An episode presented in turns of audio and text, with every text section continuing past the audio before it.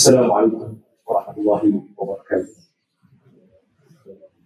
بسم الله الرحمن الرحيم الحمد لله والصلاة والسلام على رسول الله وعلى آله وصحبه ومن تبعه ومن Alhamdulillah kita mengucapkan syukur dan puji kepada Allah Subhanahu wa taala atas memberikan kita izin untuk kita masuk ke bulan yang sangat mulia. Bulan penuh dengan kebaikan. Bulan yang dinamakan bulan Ramadan. Selawat dan salam ke atas Nabi Allah wa Rasulullah Muhammad sallallahu alaihi wasallam yang dengan kehadiran beliau dan kehadiran baginda kita mendapat hidayah Allah Subhanahu wa taala untuk memenuhi apa yang dinamakan kemuliaan insan untuk mencapai apa yang dinamakan dengan makarimul akhlak. Saya ingin mulakan keseruan pada hari ini insyaAllah jika boleh diberikan sangat ikhlas dengan ayat yang biasa kita dengarkan Alhamdulillah dan syaitan rajim. Ya ayuhalladzina amanu kutiba alaikum siyam.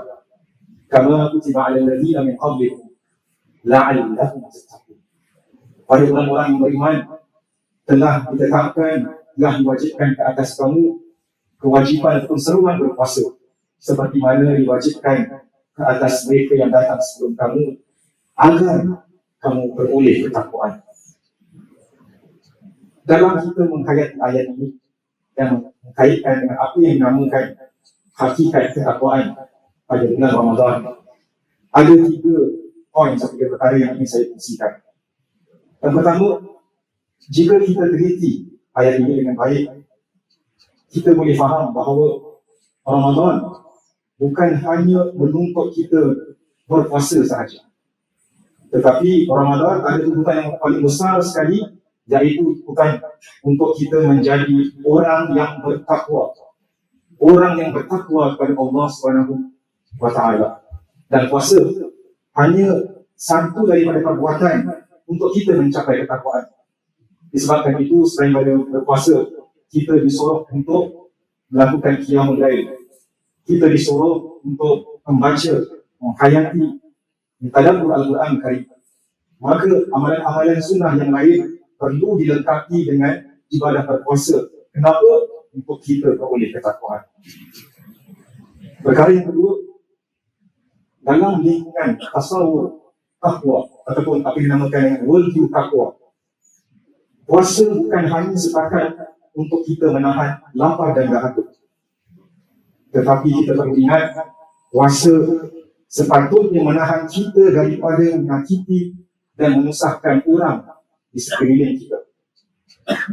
Baik daripada tutur bicara kita, tangan kita dan apa dan apa sahaja yang boleh membuatkan orang lain tersakit dengan apa yang kita lakukan kita ambil daripada apa yang diajarkan oleh Nabi sallallahu alaihi wasallam dalam sebuah hadis. Al-muslimu man salima al-muslimuna bi lisanihi wa yadihi. Iaitu sebenarnya pada muslim ialah dia yang orang lain terselamat darinya dari lidahnya dan dari tangannya dan yang ketiga dalam suasana sekarang yang menilai kemuliaan seseorang dengan kemajuan dirinya dengan kerianya pangkatnya, harganya dan juga popularitinya. Hakikat yang menentukan kemuliaan seseorang adalah takwa. Seperti mana firman Allah Subhanahu wa taala, "Inna akramakum indallahi atqakum."